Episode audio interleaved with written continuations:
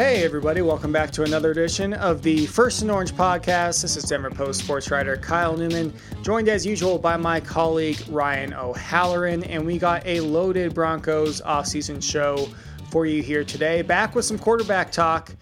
Watson, Stafford, somebody else, or will be Drew Lock once again this fall in his third season under center for the Broncos, second as a starter. So we'll be talking about that, what we would give up for Watson and Stafford in a trade, and what fans should hope for for Drew Lock if he sticks on as the starter. Recap of the Broncos' request to discontinue first rider refusal. Yep, that's right, more trial talk.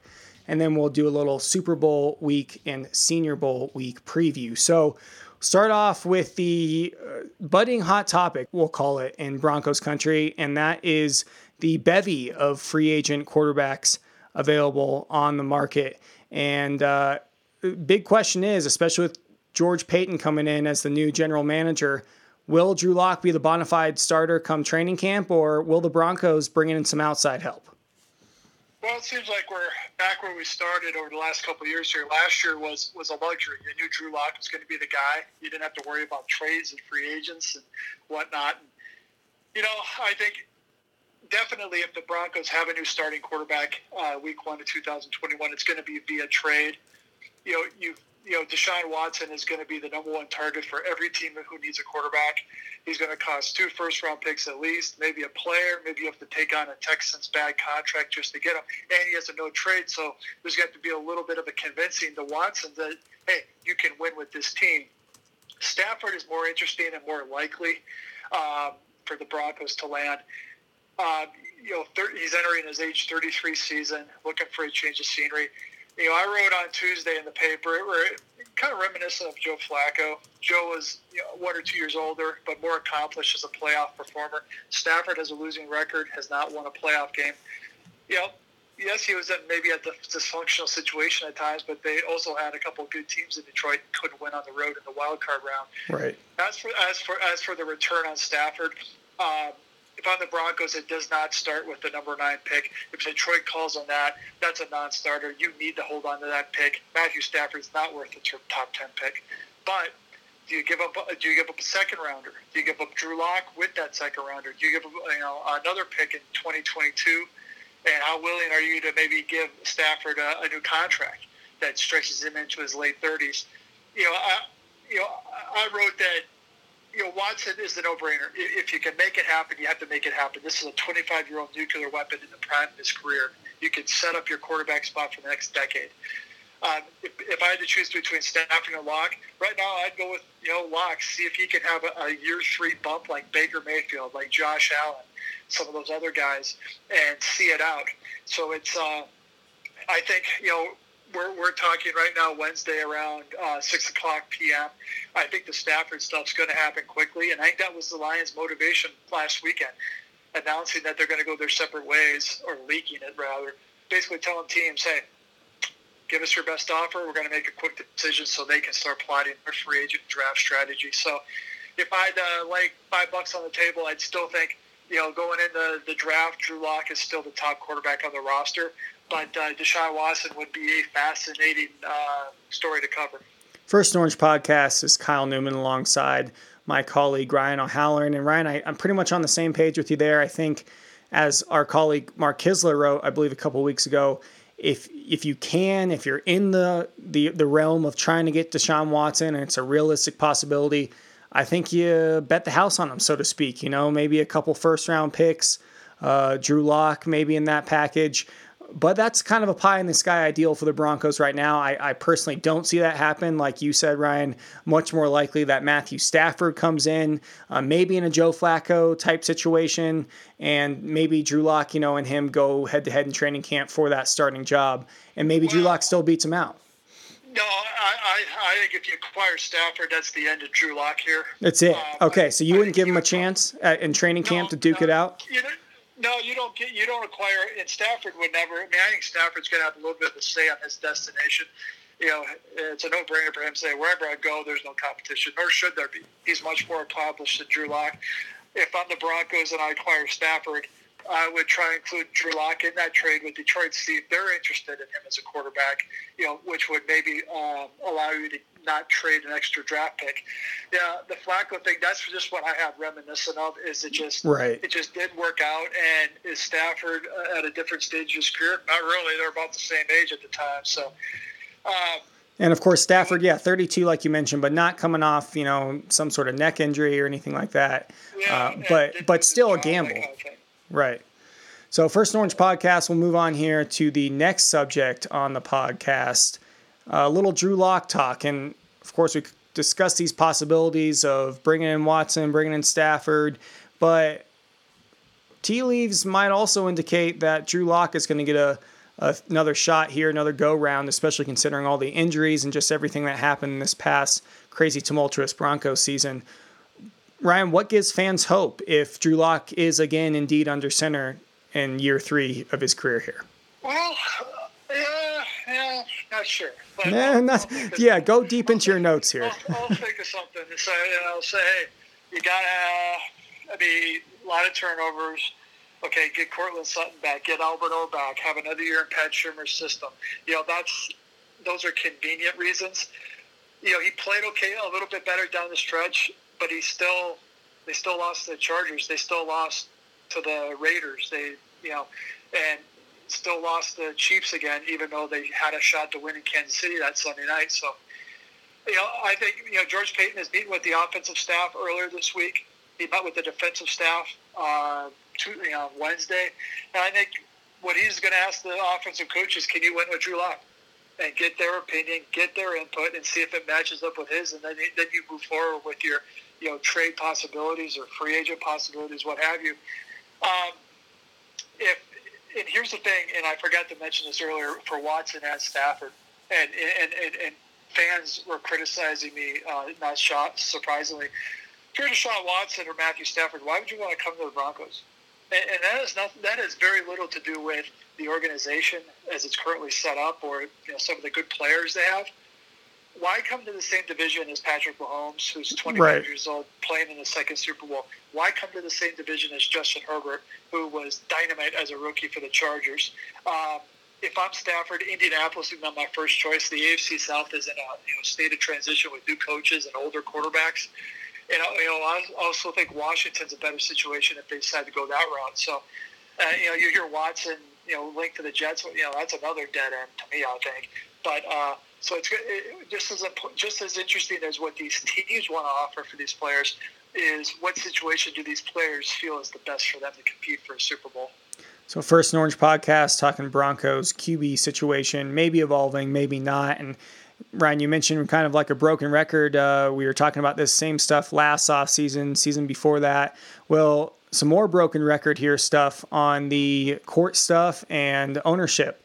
So uh, this week in Denver District Court, lawyers representing the parent companies of the Broncos asked the judge to rule that former owner Edgar Kaiser, who owned the team before Pat Bowlen, and his estate does not have the right of ref- right of first refusal of any sale. So, layman's terms, uh, gleaning from your reporting, excellent reporting, Ryan, at denverpost.com slash Broncos.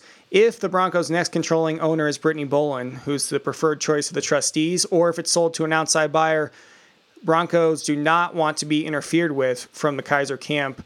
How do you expect this all to play out, Ryan? Yeah, I think this one, you know, um, this thing's pretty clear cut in my mind. Is that the Kaiser camp really has no grounds anymore? I mean, Edgar's been you know passed away years ago. Pat Bowlen passed away two years ago. Right.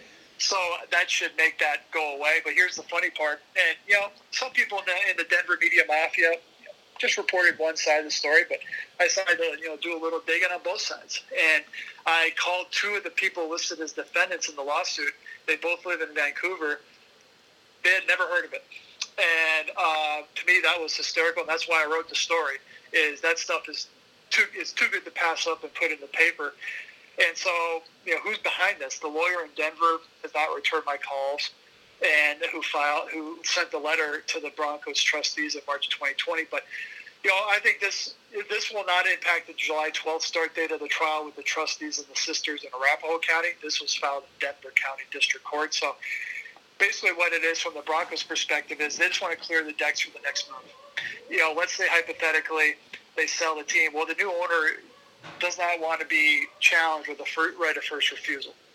And let's say stays in the family. Well, they don't want to have to deal with this when they take over as controlling owner. So, uh, you know, in the grand in the grand picture of the ownership saga, this is this was pretty easy to understand their case, and uh, I think they have a pretty good shot at just making this go away. So we'll continue to cover, of course, the ownership saga on denverpost.com slash Broncos. And also up on the site right now, our Senior Bowl primer, which is ongoing right now in Mobile, Alabama. Last year, three Broncos rookies played in the Senior Bowl Lloyd Cushenberry, Michael Ojemudia, and Essang Bassey. Who do you expect the Broncos to keep an eye on in Mobile? And I know George Paton won't be there, but from what it sounds like, he sent, he sent an army of scouts down there. Yeah, no, no George Paton at this year's Senior Bowl, and that's the case for a lot of head coaches and GMs in the league. Uh, he sent a nine-person contingent to, to, Alabama. You know, they practice Tuesday, Wednesday, Thursday, and most everybody doesn't stay for the game on Saturday. But you know, in Tuesday's paper, I looked at you know four positions, two players apiece that should be on the Broncos' radar: linebacker, running back, cornerback, and safety. And I'll just break down why really quickly. Linebacker, they need an edge rusher. So Carlos Basham from Wake Forest, 6'5", 275. That's Bradley Chubb's weight. So he should be a fit. Uh, 20 and a half sacks. You know, if they're looking at inside linebacker, Alexander Johnson led the team in tackles, but Kyle, do you remember a play that he made? And I have a tough time remembering it because he didn't create a lot of takeaways in the passing game. He didn't create any. Right. So Chazz Surratt from North Carolina is a really intriguing guy. As a senior in high school, he was National High School Player of the Year. As a quarterback, he played quarterback at North Carolina before he switched to linebacker, put on some weight, 225, a little light for an inside linebacker in a 3-4, but you know had 115 tackles and 91 tackles in his two years. Um, corner, that's an obvious one. That's what that's the route they should go at number nine. Probably not these two players, Thomas Graham of Oregon, Ambry Thomas of Michigan. They could be second or third round options because I think the Broncos should draft multiple corners. Then safety Richie Grant from Central Florida, who's drawing raves during the practices so far you know, if you're Broncos, you got Simmons on the uh, free agent, and then Kareem Jackson is a veteran. If they bring Kareem back, it's probably just for this year. So you got to start thinking about the future. And finally, running back, um, you know, Phillip Lindsay's status is unknown. Melvin Gordon's status is unknown. Yep. And so I think they have to start looking at a running back to sort of who can play in, in an every down basis. And Khalil Herbert from Virginia Tech's only five nine but he had a big year as a grad transfer. And then another guy that I really think fits them in the second or third round is Kylin Hill from Mississippi State. Uh, first team All SEC in 2019 with 1,300 yards. This past year, clashed with the coaching staff, got suspended, and decided, hey, the heck with it, let's opt out. So, you know, the Broncos once again befitting their five and 11 record and five straight years out of the playoffs. Um, have a lot of needs. You can throw the dart you can throw a dart at the board in, in a lot of different spots. Say, hey, that makes a lot of sense, and that that's you know that's sort of a problem, but it's also the reality for uh, George Paton, the new GM. So we'll be tracking all these prospects Ryan mentioned throughout the coming months leading up to April's draft. Broncos, uh, big, lots of work to do, as you mentioned, for Paton and Vic Fangio and co. Again, folks, First and Orange podcast, Kyle Newman, Ryan O'Halloran. So we'll close the show with some Super Bowl talk. Kansas City, Tampa Bay at Raymond James Stadium in Tampa Bay, February 7th. So, uh, first ever home game for a Super Bowl team as the Bucs are playing at their home place, but they will be a three and a half point dog, or at least it opened at that, to Patrick Mahomes and the high-powered Chiefs, who look pretty dang good in their dismantling of Buffalo in the AFC Championship game. So. What do you think, Ryan? Uh, matchup to watch. Do the Bucs have a shot in an upset? And, and here I'll go first. I think for the Bucks to have a shot at that upset, they have to contain Travis Kelce and Tyreek Hill, and obviously easier said than done. But I'm looking at Devin White and Shaq Barrett, linebackers uh, in coverage. Antoine Winfield, if he can play at the safety position, and then Sean Murphy Bunting and Carlton Davis at the cornerback positions for the Buccaneers. And the Buccaneers secondary that has not been their strength. So if they're going to keep it close, keep it interesting, and, and allow Tom Brady to be in contention for a seventh Super Bowl ring, they're going to have to do their best to keep the lid on Kelce and Hill in the passing attack. Ryan, what are your thoughts? Yeah, yeah I'm going to pick Tampa Bay. It has nothing to do with home field, but I think Barrett and Pierre Paul it's going to be their Super Bowl. Kansas City's going to be playing backups at left tackle and right tackle. Yep. Eric Fisher, their left tackle, got hurt with the Achilles against Buffalo. So I think that's going to be the key. Um, Winfield is a terrific safety. Sean Murphy Bunting, the emerging corner, has three interceptions. So I think they'll come up with a good plan um, against Hill. And Kelce. you know, you just got to make sure he doesn't really have, go over 100 yards and over 10 catches. He's going to get his catches. Right. Just don't let him explode. And, you know, Devin White, when they played New Orleans, it looked like there were three Devin Whites on the field. He was all over the place. Green Bay, I barely noticed him except for the fumble recovery. He had 15 tackles. So he's going to have to, you know, have another takeaway. And, you know, usually in the Super Bowl, I always pick the team that has the best player. Well, that would be Kansas City Mahomes. But there's just something to me about this Tampa Bay team right now that uh, they're going to pull off the mild, mild upset. Uh, at the Big Sun, or not the Big Sun, bro. That's the old stadium. Dang it! It's the Raymond James Stadium. Uh, last Super Bowl there was Pittsburgh, Arizona. Had a thrilling finish. Speaking of Super Bowls, I wanted to hit, I wanted to uh, ask you real quick. The five years since the Broncos won the Super Bowl probably feels like 50 years for the fans here. Aqib Talib did a uh, Zoom with the Denver media on Tuesday. Talked about um, you know the uh, no-fly zone which has recently become the frequent fly zone. What, what did you make of uh, what did you make of Talib's comments about the past, the present, the future? Oh man, you just had to get that little barb in there, huh, Ryan? That's that's good stuff. I'm proud of my bits.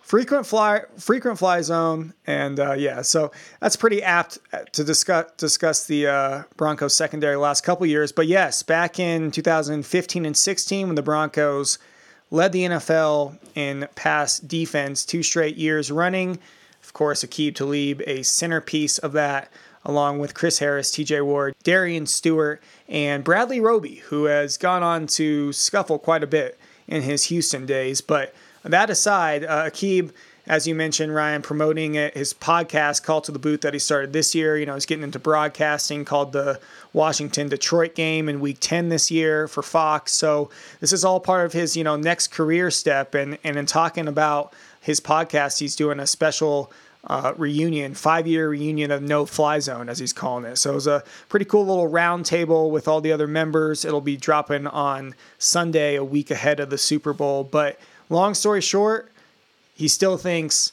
that the No Fly Zone is the best secondary of all time. Legion of Boom and all their units aside. Ryan, you, you think that holds up? Um, you know, it's you know what the Broncos probably have is they probably had better depth at the uh, in, the, in the secondary. You know, with, with Seattle was Chancellor, Earl Thomas, Richard Sherman. They sort of went through a couple other guys, whereas the Broncos, you know, they they, they signed Talib, but they drafted Roby. They signed Chris Harris as an undrafted free agent. You know, signed Darian Stewart off you know off the street basically. He was sort of in no man's land as far as his career. So. Um, yeah, I've never covered a Super Bowl 50 in Santa Clara, Broncos Panthers, and you know, obviously Von was the MVP. But what you could tell, I mean, this was a powerful Carolina offense. Their guys couldn't get open. Tight ends, receivers, and so you know they, the Broncos sort of put the vice grip. And I thought Talib had a good point. You know, so he was asked, "Hey, are you surprised the Broncos have sort of fallen off?" He said, "No." He goes, "The sheriff left town. Peyton Manning didn't leave town, but retired." And, and, and it just it just hits home that this is a quarterback league, and you can have the best players on defense. But if you don't have the trigger man on offense, like the Broncos have been struggling to find, you really are going to be chasing your you know figurative tail in, in this league. Yeah, and Talib's comments indicating he doesn't believe Drew Lock is the next sheriff that the Broncos need. So uh, reading the tea leaves there was interesting critique by the former star cornerback for the Broncos. Again, First and Orange podcast, Kyle Newman alongside Ryan O'Halloran. I'll close the show by offering my Super Bowl prediction. I think the Bucks are going to put up a good fight but Tom Brady is going to run out of some magic, and KC is going to repeat in a close game. I got the Chiefs by seven. We'll say Travis Kelce, the man of the hour of the season, with the game winning touchdown in crunch time. So uh, we'll be covering the game and have a huge Super Bowl preview section for that Sunday, February 7th. Check it out in print and online, denverpost.com slash Broncos. Appreciate you listening to the show today. This is Kyle Newman signing off for myself and Ryan O'Halloran. And until next time, folks, take it easy.